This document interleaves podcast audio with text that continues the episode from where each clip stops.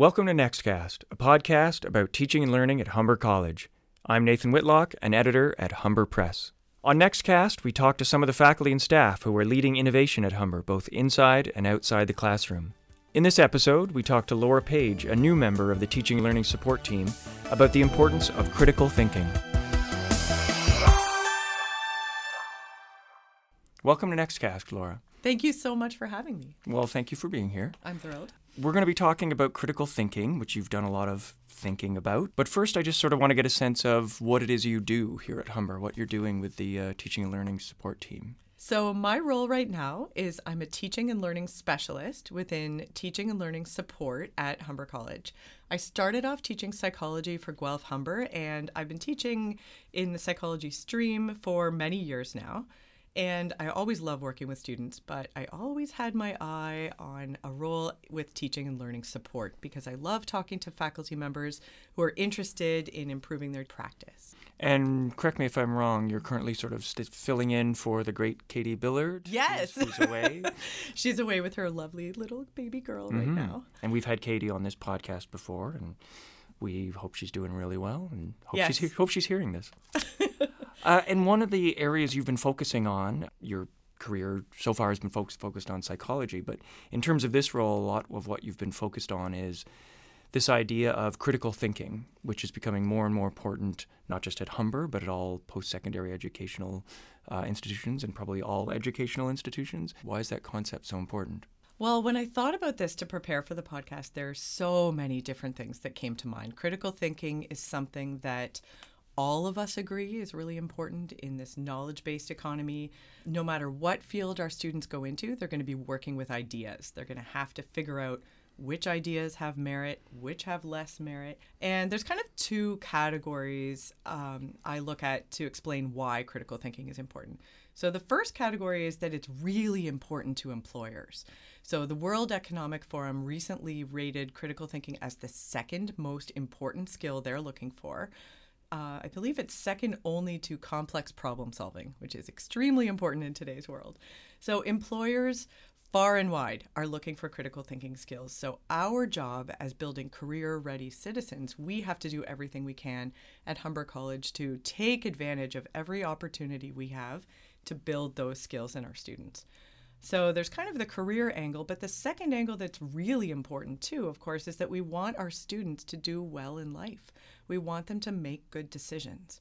We want them to not believe the wrong sources of information or sources that aren't backed by good facts and evidence. Um, we want them to be able to construct meaningful arguments to stand up for what they believe in because that's going to be really, really important as they move forward. Something I often discuss with my students is that idea of, you know, what skills they need as they're going, especially if they're going into a work placement situation. And very often they're thinking of it very literally or transactionally in terms of like, well, do I need to know all the Adobe suite, Right. you know, uh, programs? Do I need to know how to type really fast? yeah. And I'm always saying, you know, the the actual thing you need to be able to do. I mean, you need to be- it's good to know all that stuff. It's good to have hard skills. But the actual thing you need to know is to be able to think your way through a situation and and read a room, read a person, understand the context of that you're working within. It's really, really important to think about what you want your students to develop that kind of goes alongside of the curriculum. And I think one of your really important points there is it speaks to the idea of transfer. So we learn something in the classroom, and then we hope that students can take that skill and transfer it into the real world.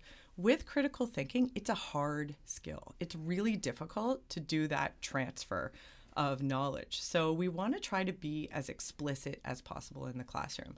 So if you have a good idea about a skill that a student just demonstrated, for example, you could show them a real world example of how you could say, that was a good point.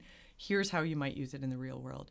So I think as teachers, we can never really take for granted that students will figure out how to apply what we teach them. So that application piece is really important with critical thinking skills. You're very knowledgeable about this this area, and you've done a lot of research into uh, critical thinking and its importance. Can you talk a little bit about that research? During my PhD work at OISE, which is the Ontario Institute for Studies in Education of the University of Toronto, I was lucky enough to be part of a wonderful research group headed by Dr. Keith Stanovich, who is a leading thinker in, in um, Canada and the US on critical thinking.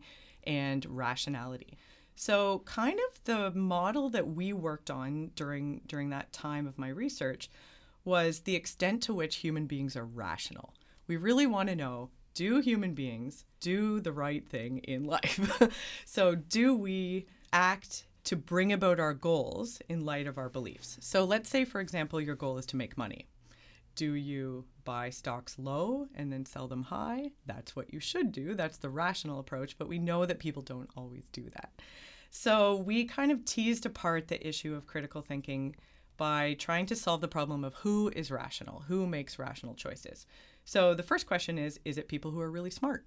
Is it maybe IQ? Does IQ measure part of who makes good rational decisions? And what we found in our research is that IQ explains a part of the variance, but not all of it.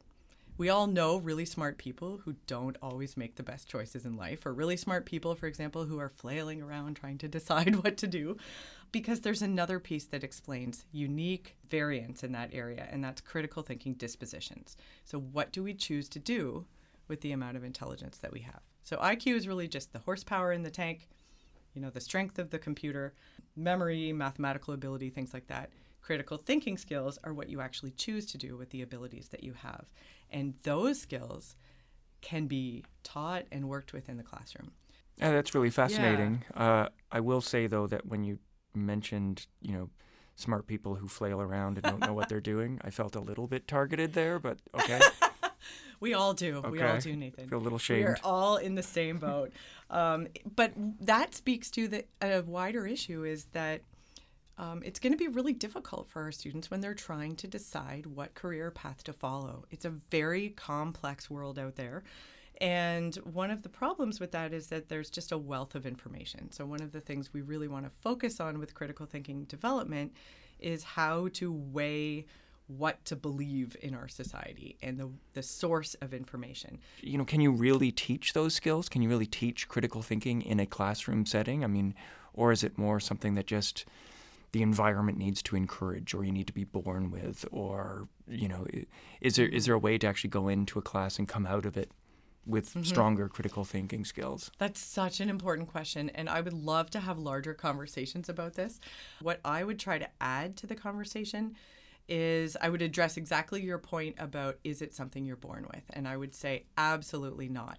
We know that regardless of the amount of horsepower in the tank or cognitive capacity, which is sometimes what cognitive psychologists refer to intelligence as, you have a certain amount of intelligence, regardless of that, you can develop critical thinking skills that will then help you to make better decisions in life.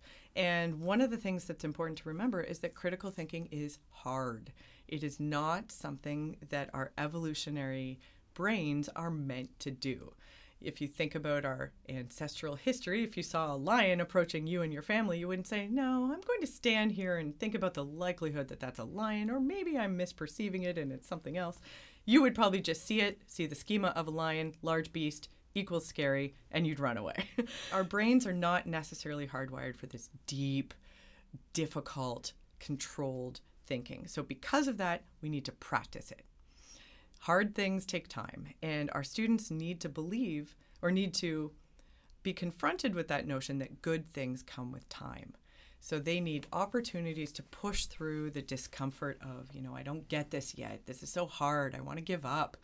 And they need to push through that and be kind of taken out of autopilot. So when we lecture to our students in class, they're often just on autopilot. They're receiving the information tacitly, they're writing it down if they are engaged. But try to think of anything you can do to just jolt them out of that autopilot. Throw a problem at them that, that has to engage a more um, richer set of problem solving skills. So, because we don't have a lot of clear answers on how to teach critical thinking, one thing we can do is immerse students in those skills. Have them spend time around critical thinking skills in the classroom. So, what would that kind of look like? Um, it would look like giving students explicit examples of how they would use the thinking styles that they've developed in class in the real world. Um, it would it would look like asking students to judge the validity of a source of information or even choosing what sort of method to use to learn a new skill.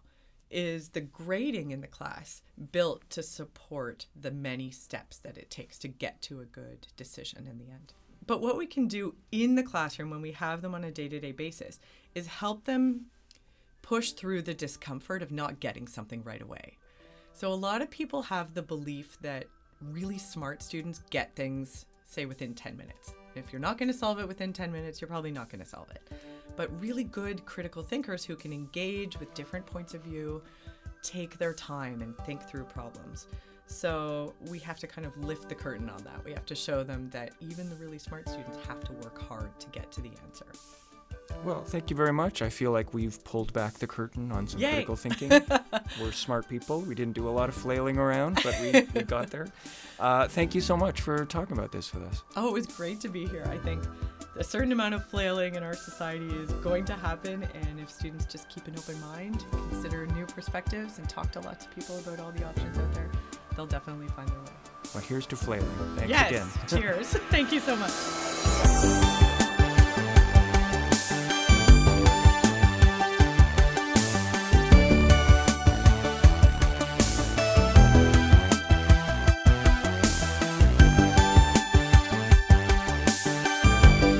Nextcast is produced by Kristen Valois for Humber Press.